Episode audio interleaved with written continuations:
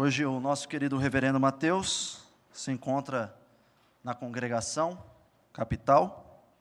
Nesse momento ele deve que está terminando o sermão dele lá.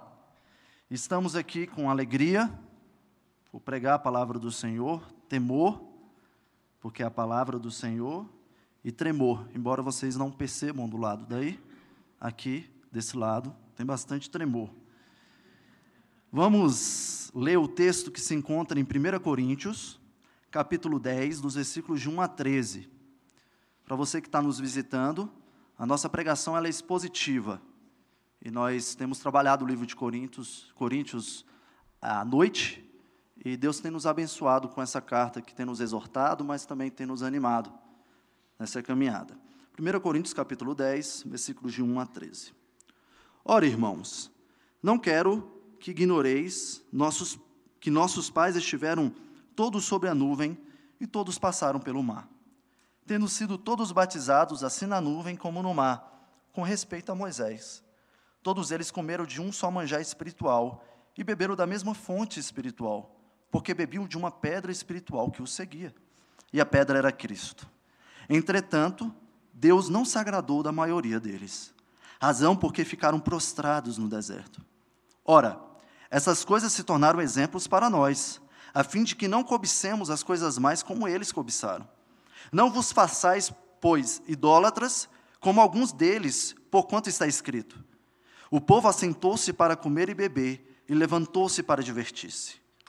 E não pratiquemos imoralidade, como alguns deles o fizeram, e caíram num só dia vinte e três mil. Não ponhamos o Senhor à prova como alguns deles já fizeram, e pereceram pelas mordeduras das serpentes. Nem murmureis, como alguns deles murmuraram, e foram destruídos pelo exterminador. Essas coisas lhes sobrevieram como exemplos e foram escritas para advertência nossa, de nos, de nos outros sobre quem os fins dos séculos têm chegado. Aquele, pois, que pensa estar em pé, veja que não caia. Não vos sobreveio tentação que não fosse humana, mas Deus é fiel e não permitirá que sejais tentados além das vossas forças. Pelo contrário, juntamente com a tentação, vos proverá livramento, de sorte que a possais suportar. Senhor, nós somos gratos, porque o Senhor tem cuidado de nós por meio da tua palavra. Nós somos gratos porque o Senhor nos convocou nessa noite a ouvir a tua palavra. Obrigado por o Senhor nos permitir tal dádiva, sabendo, Pai, que nesse momento muitos estão mortos porque não ouviram de Ti o Evangelho. Que nós possamos ser instrumentos em Suas mãos e que nós possamos aproveitar a dádiva de estarmos em Tua presença e podermos desfrutar do Senhor em nossas vidas. Que o Senhor possa nos direcionar nessa noite, que Teu Santo Espírito nos conduza, que o Senhor use esse pregador com humildade e que os corações dos meus irmãos sejam quebrantados para o Teu louvor. Em nome de Jesus, amém. Irmãos, eu quero que vocês considerem a seguinte situação, e eu preciso que vocês usem a imaginação de vocês. Você acaba de descobrir que o seu vizinho mantinha um homem em estado de escravidão na casa dele. Esse homem sofria um duro sofrimento, estava completamente sujo e não era alimentado. Você então se direciona até aquela situação liberta aquele homem, limpa e o alimenta.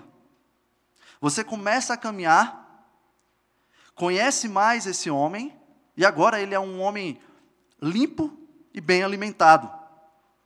Mas vocês descobrem uma fatalidade. Esse homem está doente e ele precisa de um transplante de um rim. Você se preocupa com a situação e procura pessoas que possuam um, rim dos seus rins compatíveis para poder doar para esse homem.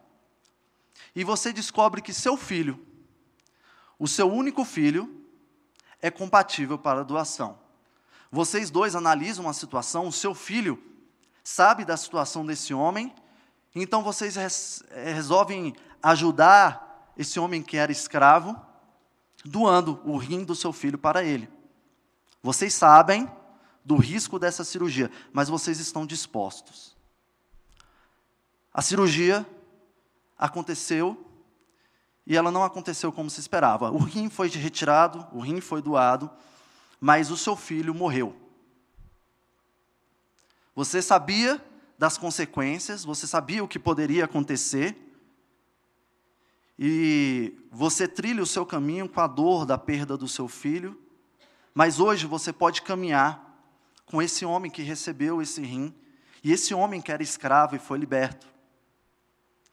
Passa-se um ano, você volta para sua casa depois de um longo dia de trabalho, e você encontra a porta arrombada, você foi roubado. Você descobre que o ladrão foi pego, e você então vai até a delegacia. E quando você chega na delegacia, você se depara com um homem limpo e bem alimentado. O homem que você libertou da escravidão e que você sacrificou o seu filho para que ele pudesse estar vivo. E a primeira pergunta que você faz para aquele homem é a seguinte: Por que você fez isso? Mesmo após eu ter o libertado, lavado, o alimentado e ter entregado o meu filho para lhe salvar. Irmãos, nós sabemos o quanto essa situação é inconcebível. Pensamos que alguém que recebeu tamanhos benefícios possa agir dessa forma. Nós nos paralisamos, nós nos aterrorizamos com tal atitude e nós não aceitamos que isso seja normal. No texto de hoje, Paulo nos traz uma imagem real dessa história, que aconteceu lá com o povo de Israel, o que eles receberam de Deus e o que eles fizeram, a forma como muitos receberam a graça recebida do Salvador. Mas Paulo ele não está apresentando uma característica uma condição que diz respeito somente a Israel. Ele está apresentando algo que também diz respeito à igreja de Corinto e também está dizendo algo que diz respeito à nossa igreja. Essa história que acabei de contar, ela não está distante ao, ao longo dos muitos anos da história da igreja do Senhor na terra. Paulo sabe que os seus ouvintes não eram diferentes do povo de Israel, seja pelo que eles receberam ou possuíam da parte de Deus, ou pelo que eles fizeram de forma semelhante. Paulo ele trabalha em três estruturas. Paulo aponta para os benefícios recebidos como emblemas que assemelhavam o povo de Israel e a igreja de Corinto, lembrando que ambos haviam recebido da parte do Senhor os mesmos meios de graça e que Cristo é o mediador e a rocha da salvação tanto de israelitas quanto de gentios. Paulo também mostra que aquilo que os coríntios acreditavam de si mesmo e o que eles faziam não era nada novo. A igreja de Corinto se comportava semelhantemente ao povo de Israel no deserto. Mesmo recebendo dádivas da parte de Deus, ambos se entregaram aos seus pecados e prazeres egoístas. Mas Paulo, ele não usa o exemplo de Israel no deserto apenas como um elemento comparativo, mas o usa para lembrar a igreja de Corinto das consequências que Israel e para falar para eles que eles não precisavam passar pelas mesmas situações. Embora Paulo também use esse exemplo, também como uma advertência para que aqueles que optassem por um caminho de desobediência, que esses não, não escapariam impunentemente das mãos do Senhor. As mesmas mãos que condenaram o povo no deserto. Paulo, ele escreve palavras de ademoestação, mas Paulo também escreve palavras de esperança e palavras de perseverança para a igreja de Corinto. Para João Calvino, em seu comentário, é como se Paulo estivesse dizendo o seguinte: Tomando vosso caso no próprio nascedouro de vosso curso, não gostaria que fosses ignorantes acerca do que sobreveio ao povo de Israel. Não vos vanglorieis de algum privilégio especial, como se vossa situação em relação a Deus fosse melhor do que a deles. Pois, desculpa, pois eles desfrutavam dos mesmos benefícios que desfrutamos hoje. A igreja de Deus subsistia em seu seio, como é no nosso caso hoje. Eles tinham os mesmos sacramentos que lhes testemunhavam a graça de Deus, mas ao usarem mal os seus dons, então não puderam escapar do juízo divino. Portanto, deveis encher-vos de temor, porquanto a mesma ameaça paira sobre vós. É o que Paulo está dizendo para a igreja de Corinto. Paulo ele sabe o chão escorregadio que os coríntios estavam andando. Ele sabe das dificuldades e o quanto aquela igreja estava vulnerável às mesmas tentações e às mesmas situações da igreja o povo de Israel no deserto. Paulo, ele pega a sua placa amarela, que é a palavra de Deus, e diz: cuidado, chão, piso escorregadio. Paulo, ele sabe muito bem o que é a igreja de Corinto, o que, que eles fizeram, o que, que eles estavam dispostos a fazer. Mas Paulo também sabia de uma coisa: o que Deus havia feito e o que Deus estava disposto a fazer.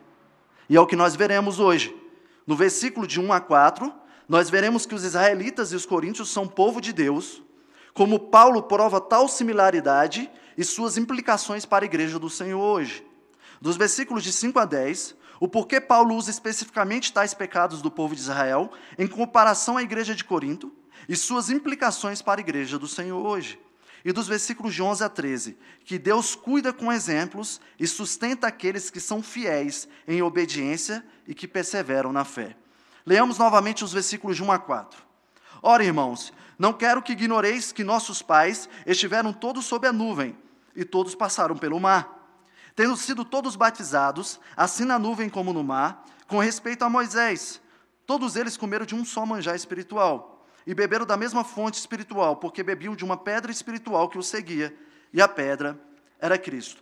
Eu vou passar de forma bem breve em quatro partes nesse primeiro ponto. A primeira parte é: os israelitas são povo de Deus, como a igreja de Corinto era e como nós somos. Observe no versículo 1. Ora, irmãos, não quero que ignoreis que nossos pais. Paulo, ao longo das suas cartas, ele desenvolve uma teologia pactual do povo de Deus. Lá em Romanos, por exemplo, ele nos apresenta quem é o povo de Deus e quem é a verdadeira ou verdadeiro Israel, a verdadeira igreja de Deus na terra. Não há distinção entre judeus e gentios, aonde todos são igualmente culpados. Seja circunciso ou incircunciso, a verdadeira circuncisão é a do coração. Paulo ele está excluindo qualquer pensamento que poderia surgir na igreja de Corinto, de que Israel pudesse ser, não pudesse ser a igreja do Senhor no Antigo Testamento, como se a, o conceito de igreja estivesse é, atrelado somente à igreja dos apóstolos. Paulo, ele sabe que a fé que nos alcançou é a mesma fé que alcançou os nossos pais em Israel. O nosso Deus é o mesmo Deus de Abraão, Isaac e Jacó. E Paulo ele não está fazendo uma mera conexão entre igreja do Antigo Testamento e igreja do Novo Testamento, como se fosse algo necessário para que a igreja de Corinto recebesse facilmente o exemplo que ele vai dar em relação aos pecados cometidos por Israel. Mas Paulo só está desenvolvendo uma boa teologia do pacto, aonde o pacto apresentado para Israel no Antigo Testamento foi desenvolvido ao longo do tempo e alcançou a igreja do Senhor no Novo Testamento. Nós sabemos que muitas igrejas em nossos dias eh, criam uma certa desconexão entre a igreja do Antigo Testamento e a igreja do Novo Testamento, dividindo, separando as alianças, e isso nós chamamos de dispensacionalismo. Como se a igreja fosse uma no Antigo e outra no Novo Testamento. Mas Paulo afirma ao contrário. Eles são os nossos pais. Não são pais sanguíneos, nem étnicos, mas são povo de Deus, como nós somos povo de Deus. Paulo está criando uma conexão entre a igreja de Israel e a igreja de Corinto. Mas Paulo, ele usa a expressão nossos pais mas também prova tal similaridade, lembrando que Israel havia sido assistido com os mesmos sinais de graça de Deus, que é a parte 2. Os israelitas desfrutavam dos mesmos sacramentos que a igreja do Senhor hoje. Versículo 2. Tendo sido todos batizados, assim na nuvem como no mar, com respeito a Moisés, todos eles comeram de um só manjar espiritual e beberam da mesma fonte espiritual, porque bebiam de uma pedra espiritual que os seguia. Aqui nós temos o sacramento do batismo e da ceia, como unificadores de uma mesma realidade entre o povo de Israel e a igreja do Novo Testamento. Ele trata primeiro do batismo, assim na nuvem como no mar. Paulo, ele traz dois sinais que apontavam para a realidade do batismo em Israel. Sinais que tinham duplas características: temporárias ou terrenas e espirituais. Nós temos na imagem da nuvem a proteção dos israelitas do calor do sol no deserto. Nós podemos ver o que era essa nuvem lá em Êxodo, no capítulo 13, no versículo de 20 a 22.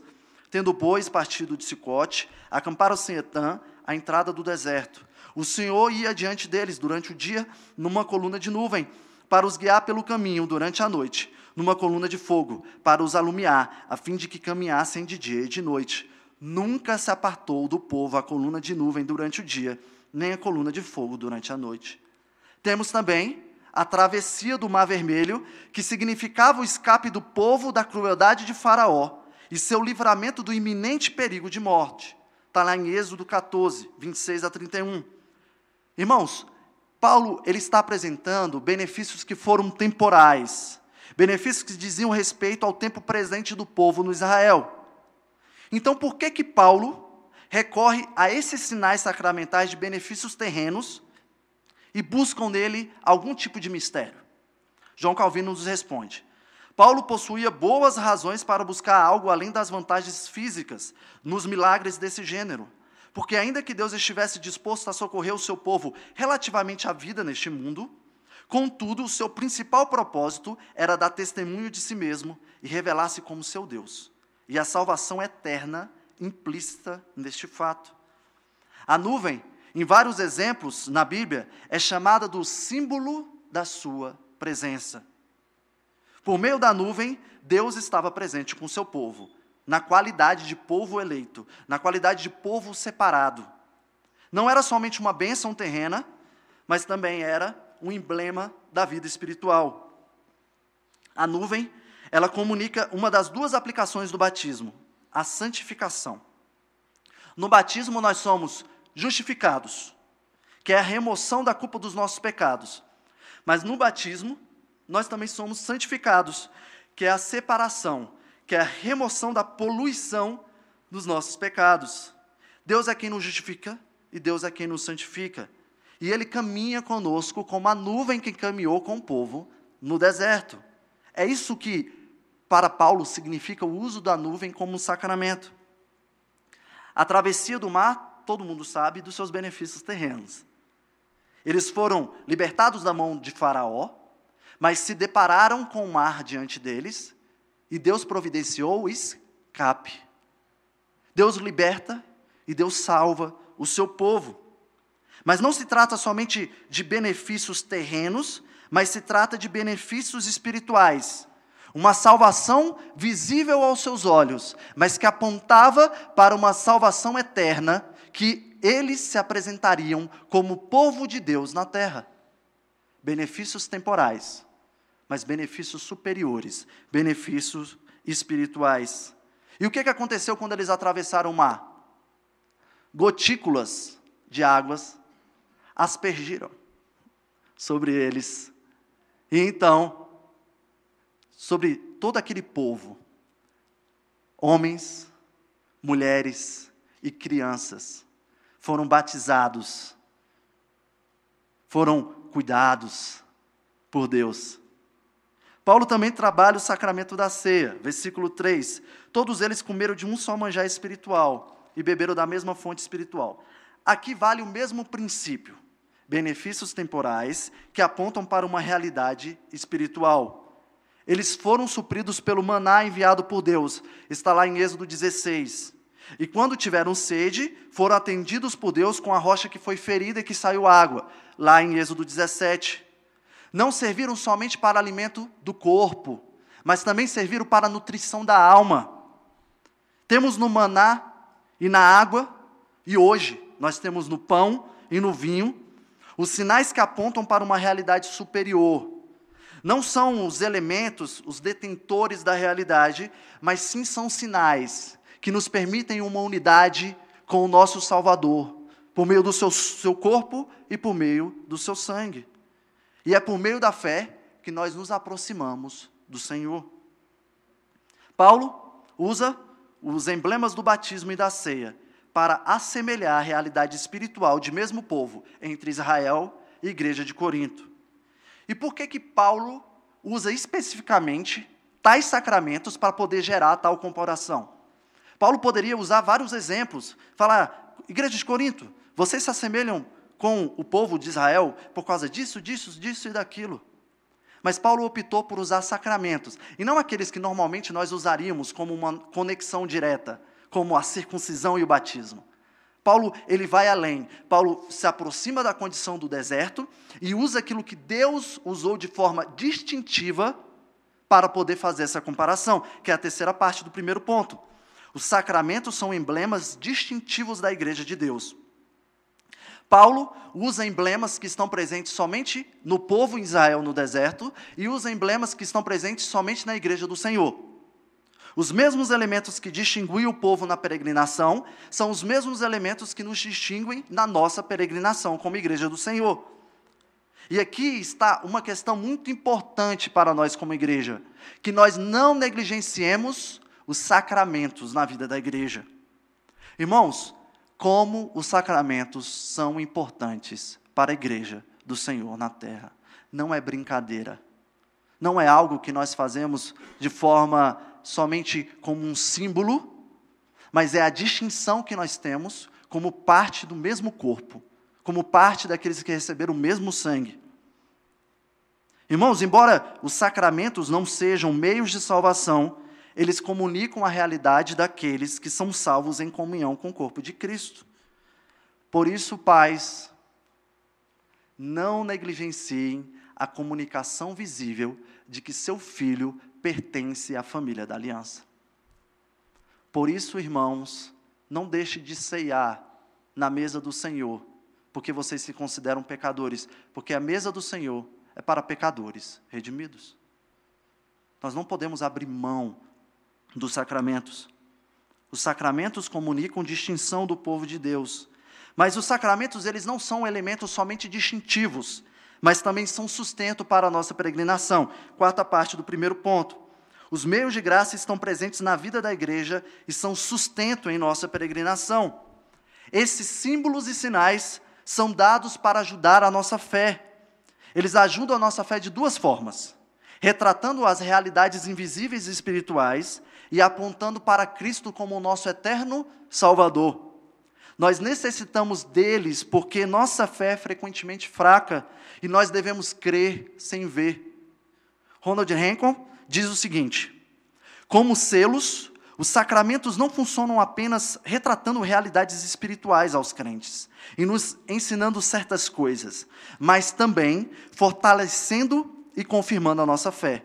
Os sacramentos fortalecem a nossa fé ao nos assegurar no batismo que, tão verdadeiramente como a água lava os nossos corpos, assim o sangue de Cristo lava as nossas almas. E nascer do Senhor, que tão verdadeiramente como o pão e o vinho nos nutrem e refrescam, assim Cristo é diariamente a comida, bebida e vida das nossas almas.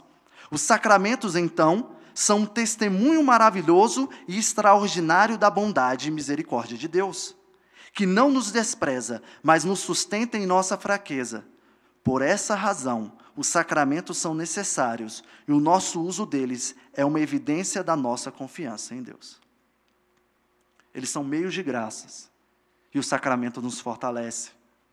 Irmãos, nós vimos nesse primeiro ponto que Israel é povo de Deus, que a igreja de Corinto é povo de Deus e que nós somos povo de Deus.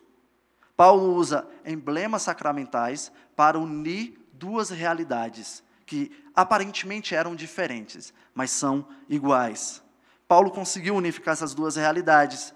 E agora nos mostrará qual foi a resposta do povo de Israel aos meios de graça recebidos da parte de Deus.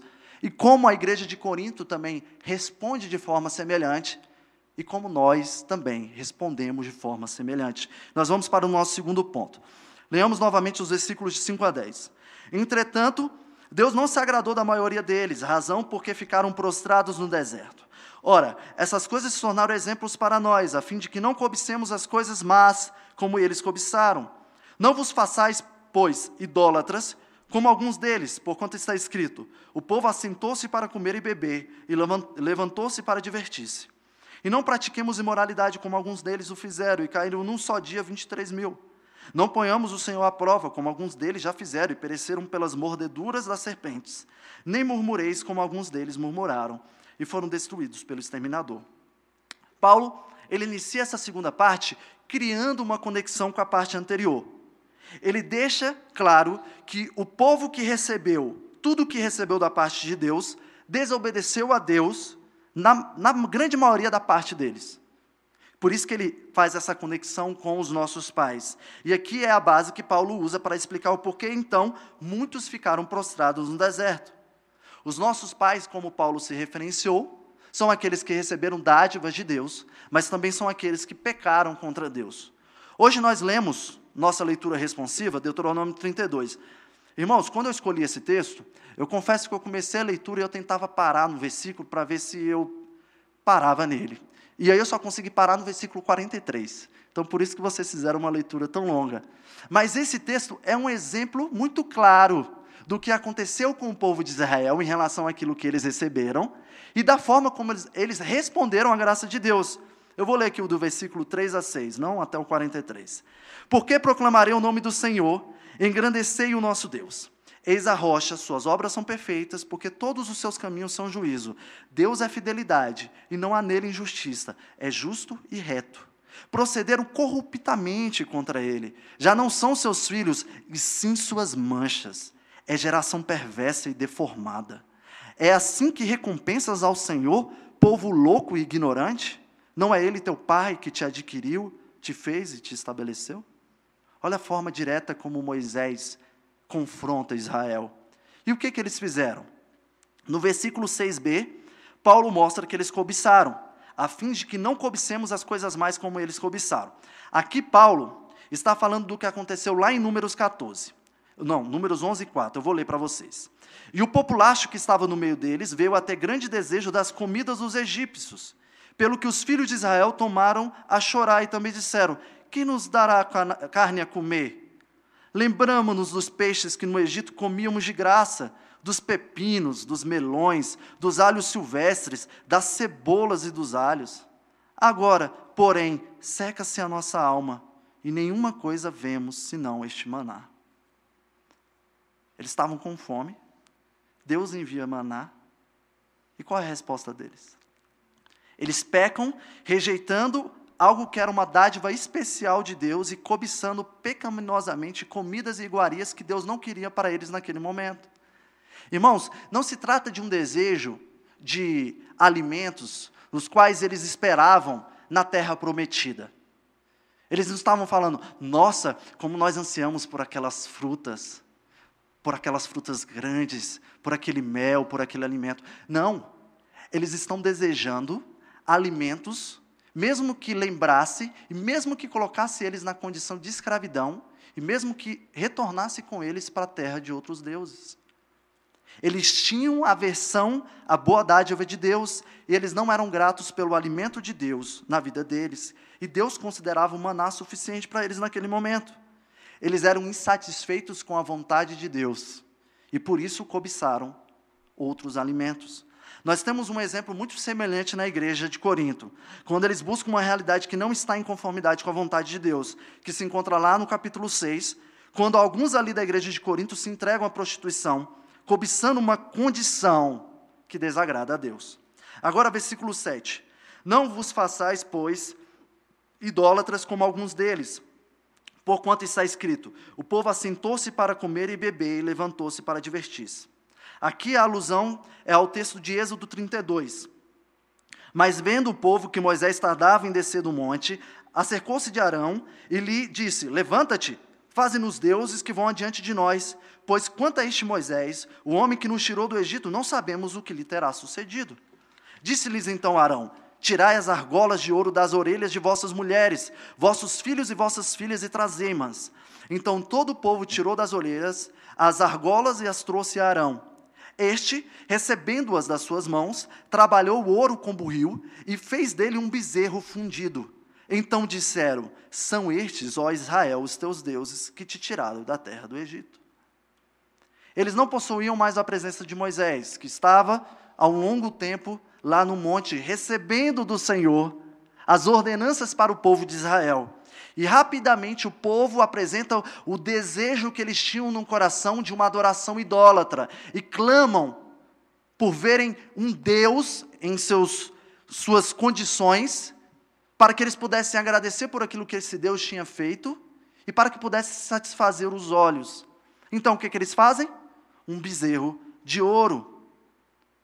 Eles, então, festejam, e não é somente uma festa, é uma festa idólatra. É um culto idólatra, no qual eles assentam os corações deles, como um ímpio lá do Salmo 1, que assenta o seu coração na roda dos escarnecedores.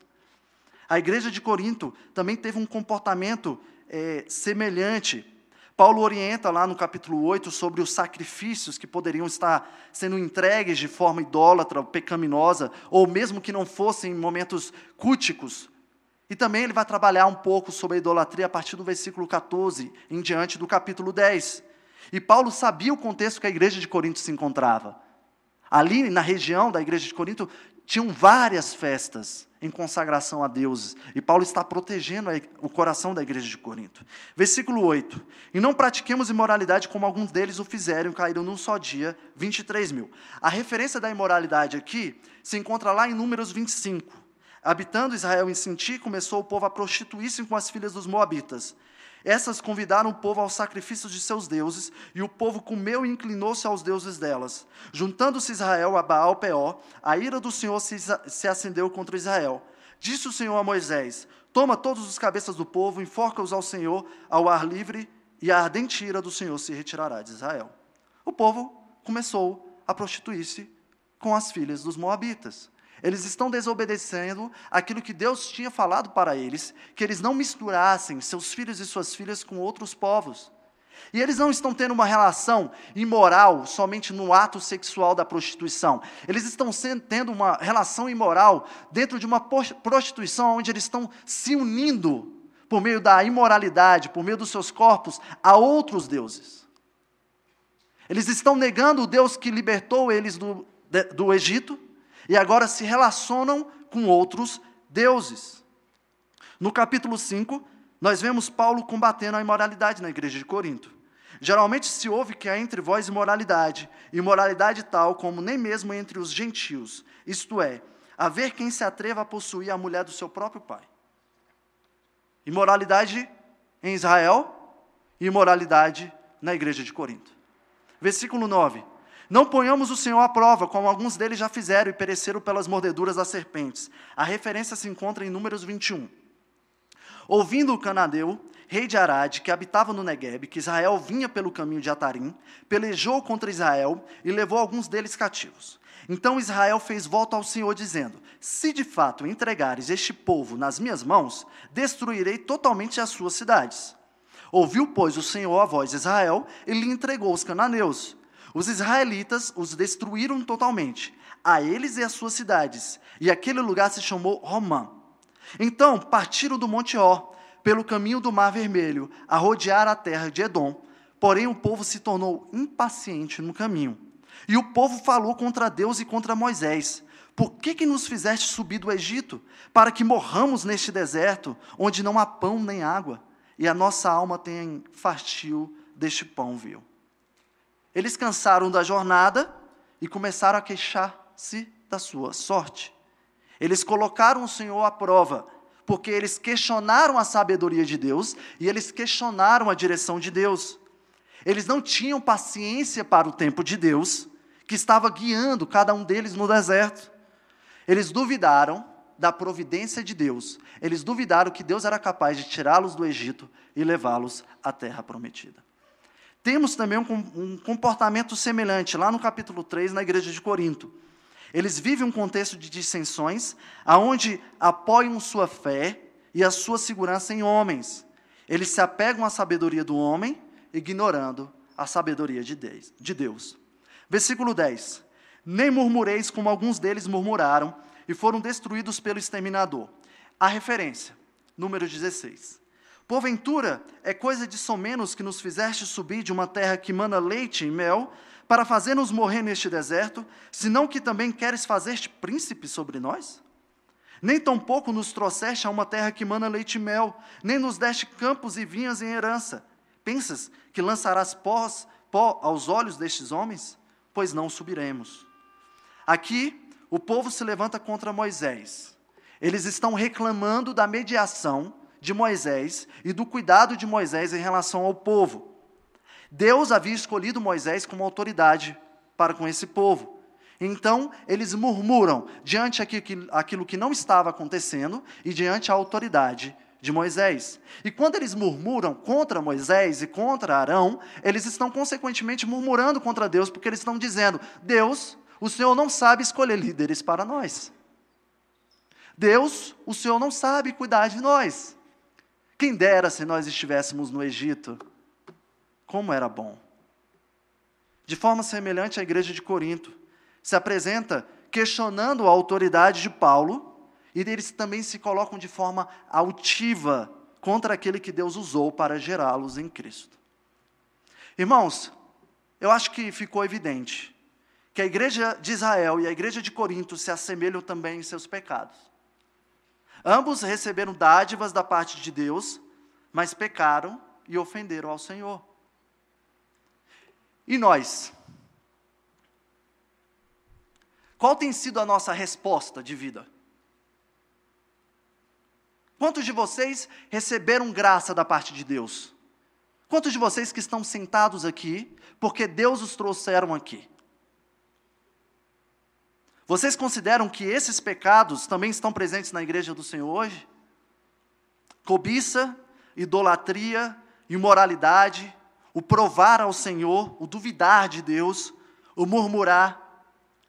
Nós sabemos que nós não estamos distante de Israel e sabemos que nós não estamos distantes da igreja de Corinto. E eu, eu faço a seguinte pergunta, irmãos: como que nós podemos agir dessa forma? Vocês mentalizaram a ilustração lá no início? É a mesma coisa que nós fazemos contra Deus. Deus não é pego de surpresa. Mas sabemos o quanto que nós somos ingratos àquilo que Ele operou em nossas vidas. E eu consigo perceber três características presentes no comportamento de Israel presente na igreja de Corinto e presente em nossas vidas. Sabe por que facilmente nós nos entregamos aos pecados, mesmo recebendo graça da parte de Deus? Porque nós esquecemos quem Deus é. Porque nós esquecemos o que Deus fez por nós.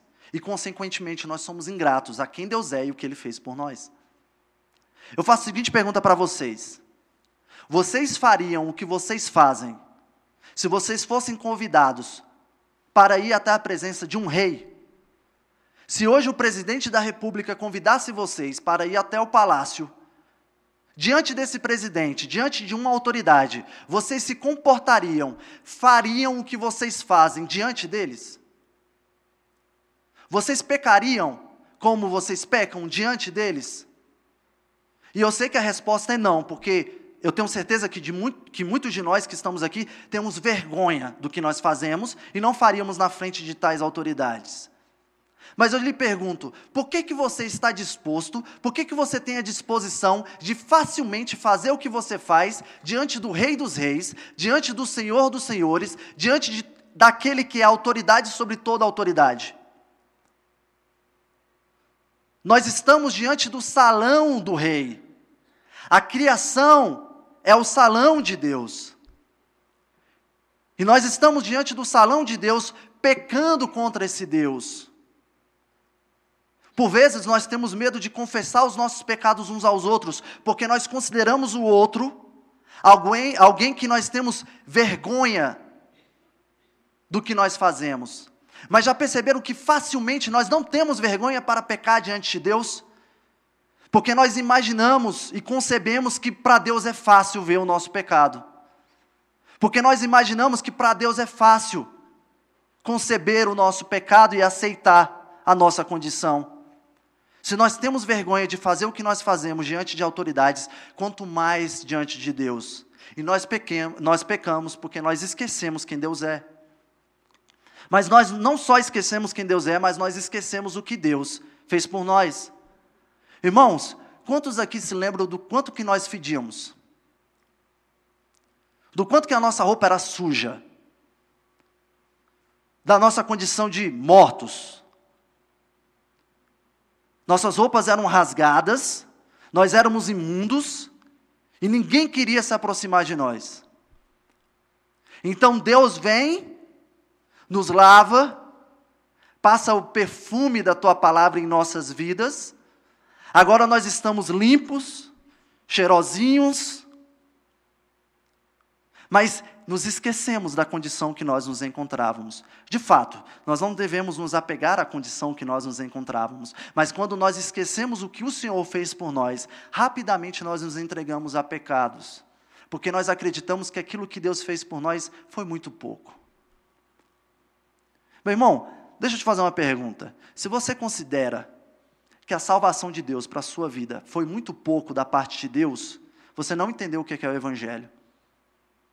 Se você exige de Deus, ou se você espera de Deus algo a mais do que Ele já te deu por meio da graça da salvação, você não entendeu o que é, o Evangelho. E sabe qual é a consequência de quando nós esquecemos quem Deus é? E quando nós esquecemos o que Deus fez por nós, nós somos ingratos. Não importa quem Deus é e não importa o que Ele fez por nós. Lá em 2 Timóteo, no capítulo 3, versículo 1 e 2, diz o seguinte: Sabe, porém, isto: nos últimos dias sobrevirão tempos difíceis, pois os homens serão egoístas, avarentos, jactanciosos, arrogantes, blasfemadores, desobedientes aos pais e ingratos. Vocês viram a lista? Culmina em quê?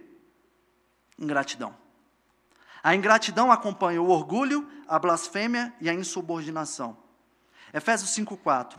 Nem conversação torpe, nem palavras vãs ou chocarrices. Antes, pelo contrário, ações de graças a gratidão é o oposto da desonra e da violência. Quem trabalha essa linha de raciocínio em relação a essa lista de pecados é John Piper.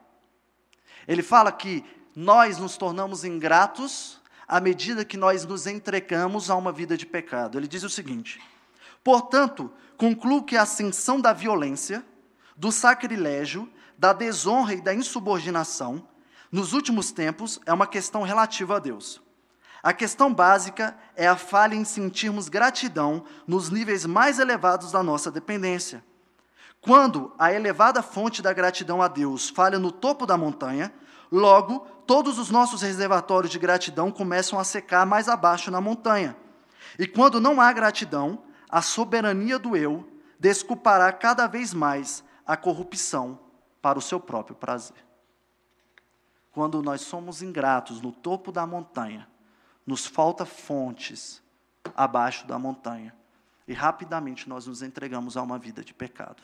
Então, irmão, irmãos, não sejamos gratos a quem Deus é e ao que Deus fez por nós.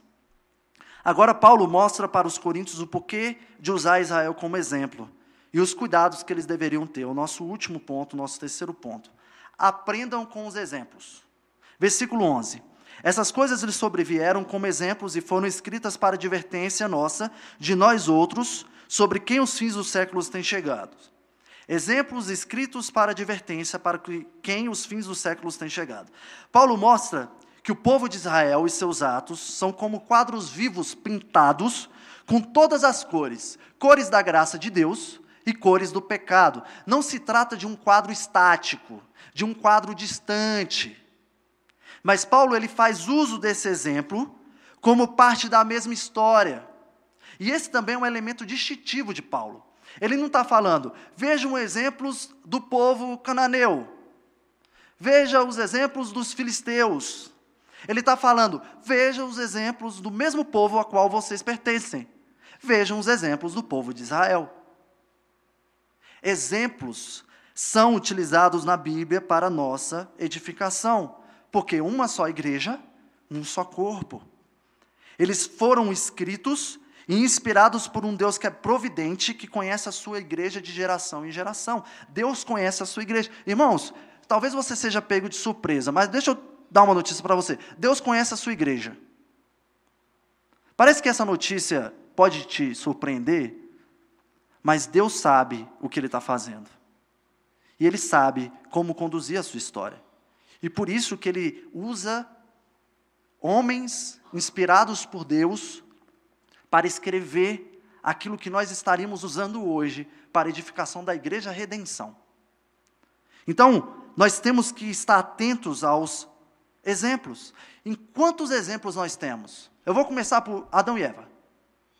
Caim e Abel, Noé, o povo lá em Babel. E aí você tem profetas, você tem reis, você tem sacerdotes. Aí você tem o próprio povo de Israel. Aí você tem os judeus na condição do Novo Testamento. Aí você tem o que eles fizeram contra Deus. E fora os exemplos nos evangelhos. Aí nós temos as cartas dos apóstolos. Irmãos, nós só temos a Bíblia toda como exemplo. Paulo está virando para a igreja de Corinto e falando: Ó, oh, vocês possuem Israel como exemplo.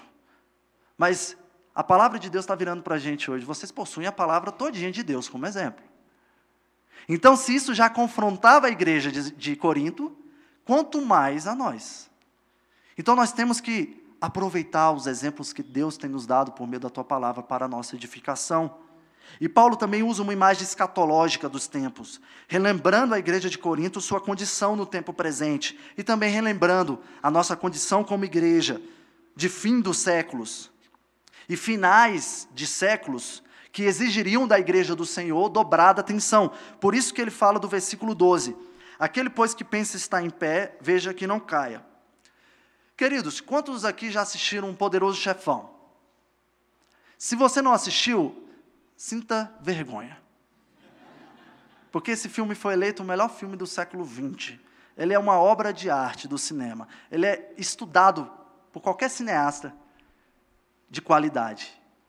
E eu vou usar esse filme hoje aqui agora como um exemplo. Esse é um filme de 1972, então a lei do spoiler não alcança. E eu lamento por você, porque eu vou falar do 1, do 2 e do 3, numa lapada só. O filme ele fala sobre a família Corleone, a família sanguínea e a família da máfia de Dom Corleone, no qual ele era padrinho. Tem o Dom Corleone, ele tem quatro filhos e a cena mais longa do filme, do primeiro filme, é um casamento, o casamento da filha do Dom Corleone. E um dos seus filhos, todos os filhos estão lá, mas um dos seus filhos, um que se chama Michael Corleone, ele chega até a festa vestido com uma farda, uma farda de gala, uma farda para um momento festivo. Ele está indo para o casamento da sua irmã, numa festa italiana, da máfia italiana, onde todos os mafiosos italianos se encontravam. E ele faz questão de usar uma farda que ele tinha recebido por ter defendido os Estados Unidos na guerra. Qual é o objetivo de Michael Corleone com essa farda? Ele quer mostrar para todo mundo: eu não sou igual a vocês. Eu sou diferente.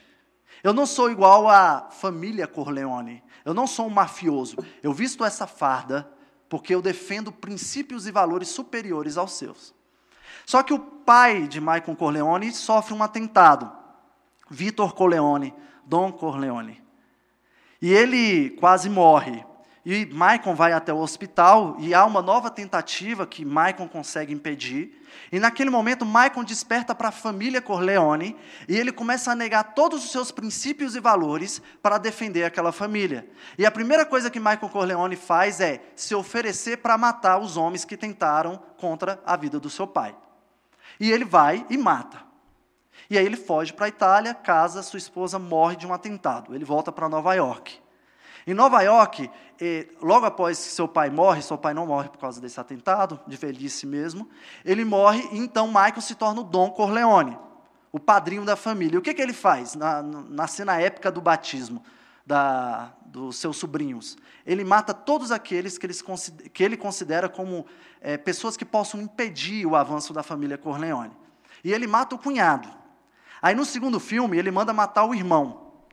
No terceiro filme, a filha dele morre nos braços dele, que é um filme de redenção para Michael Corleone. Lá no início, Michael Corleone chega com uma farda e ele se considera forte, homem, suficiente. Mas Michael Corleone cai. Michael Corleone se entrega aos desejos e aos pecados do seu coração. Michael Corleone confiou numa farda, mas essa farda externa não comunicava uma realidade interna. E o mesmo acontece conosco. Nós vestimos uma farda de crentes e nos consideramos fortes o suficiente para trilhar a guerra da vida. E nos entregamos. Nós queremos correr com farda do exército num piso escorregadio. Porque nós não entendemos o que é a vida e nós não entendemos o que, que são vertes novas. Se nós confiarmos em fardas externas do nosso cristianismo, nós cairemos. Mas se nós confiarmos no Senhor, e é aquele que opera a sua boa obra em nós, ele nos manterá em pé. Essa vitória não é nossa, essa vitória é do Senhor. Nós lutamos batalhas diárias, as quais nós dependemos totalmente de Cristo. E Paulo, ele sabe muito bem disso, e por isso ele traz uma palavra de esperança para a igreja de Corinto. Lutamos batalhas diárias e sabemos que somente uma vida de obediência a Deus nos fará vencer. E Deus é quem nos permite a vitória e nos mantém de pé. E é o que Paulo trata no versículo 13. Não vos sobreveio tentação que não fosse humana, mas Deus é fiel e não permitirá que sejais tentados além das vossas forças. Pelo contrário, juntamente com a tentação vos proverá livramento, de sorte que a possais suportar. Não sobreveio é, tentação que não fosse humana. A melhor forma de nós entendermos essa parte é que Paulo está dizendo o seguinte: irmãos, não há necessidade de desespero. Eu sei que vocês acabaram de ler sobre o que eu falei sobre Israel e vocês acabaram de ver o que eu falei sobre os pecados de Israel. Mas não se desesperem. Eu não tive a intenção de deixar-vos desanimado. O que eu estou querendo dizer é que, naturalmente, o que sobreveio não vai além do que usualmente sucede aos homens. Se nós olharmos para tudo aquilo que aconteceu na igreja de Israel, lá no povo de Israel, se nós olharmos para aquilo que aconteceu na igreja de Corinto, e se nós olharmos para aquilo que acontece nas nossas forças, nós podemos ver que tudo aquilo que nos acontece não é dentro de uma realidade de super-homens. São realidades que dizem respeito a homens e mulheres. O que Paulo está dizendo, não há nada do que tenha acontecido em Israel que, se eles tivessem confiado em Deus, que eles não teriam se mantido fiéis. Deus não colocou diante deles situações que exigiam além de uma condição humana. Se nós olharmos para Adão, Deus não colocou uma situação que não exigia de Adão nada que fosse sobre-humano, era não comer do fruto. É isso que Paulo está falando. Não virá sobre vós tentações que sejam sobre-humanas. Mas tudo aquilo que acontece no campo da realidade é no campo da realidade de um Deus que providenciou todas as coisas. E esse Deus que providenciou todas as coisas é um Deus que providencia todas as coisas com todo cuidado e detalhe. Paulo ele está movendo o coração dos coríntios ao arrependimento. Ele está dizendo: lembra-se de uma coisa: é possível que vocês sejam fiéis. Vocês não foram, mas é possível que vocês sejam. Mas não se desesperem, porque Deus é fiel e não permitirá que sejais tentados além das vossas forças. Paulo lembra que a igreja do, de Corinto, que a fidelidade do Senhor é o motivo pelo qual os coríntios deveriam buscar uma vida de santidade. Irmãos, nós sabemos que nós somos capazes de pecar, mesmo recebendo da parte de Deus graça. Mas Deus permanece fiel apesar de nós. E a fidelidade do Senhor é o que nos sustenta para uma vida de santidade. Deus prometeu que cuidaria dos seus. E esse cuidado é evidenciado pelo fato de que ele não permitirá acontecer nada que seja fora daquilo que ele nos conhece e na condição que ele nos criou e nos predestinou. Nós sabemos que somos fracos, nós sabemos que necessitamos de Deus e que a nossa total fraqueza e dependência vai trilhar esse caminho até um dia de glorificação. E aí você então faz a seguinte pergunta: então como venceremos o pecado? É o que Paulo está fazendo. Irmãos, lembre-se: Deus é forte, você é fraco. E esse Deus que é forte habita em vocês. E esse Deus que é forte é fiel. Cristo venceu a morte, ele vive em nós, ele é a nossa força. Você quer descobrir como vencer o pecado?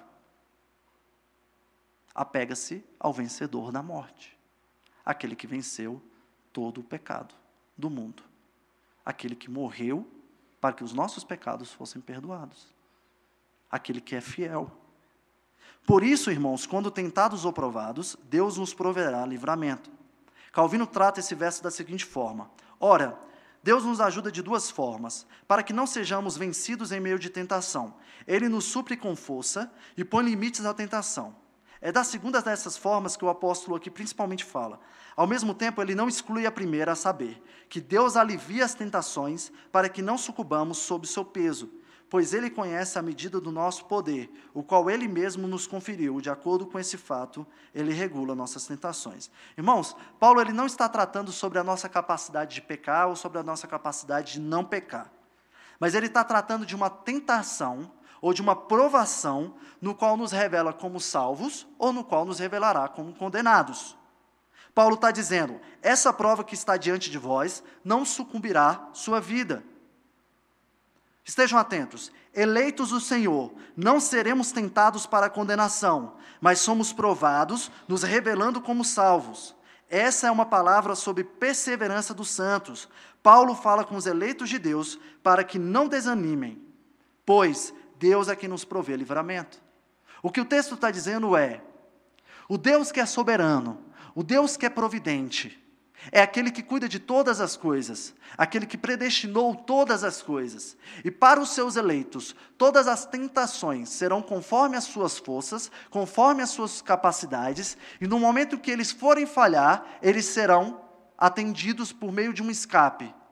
O que que Paulo está falando? Ele está falando de uma condenação eterna e de uma condição de salvação eterna. Não são provações que dizem respeito somente ao dia a dia, mas são provações que dizem respeito à eternidade.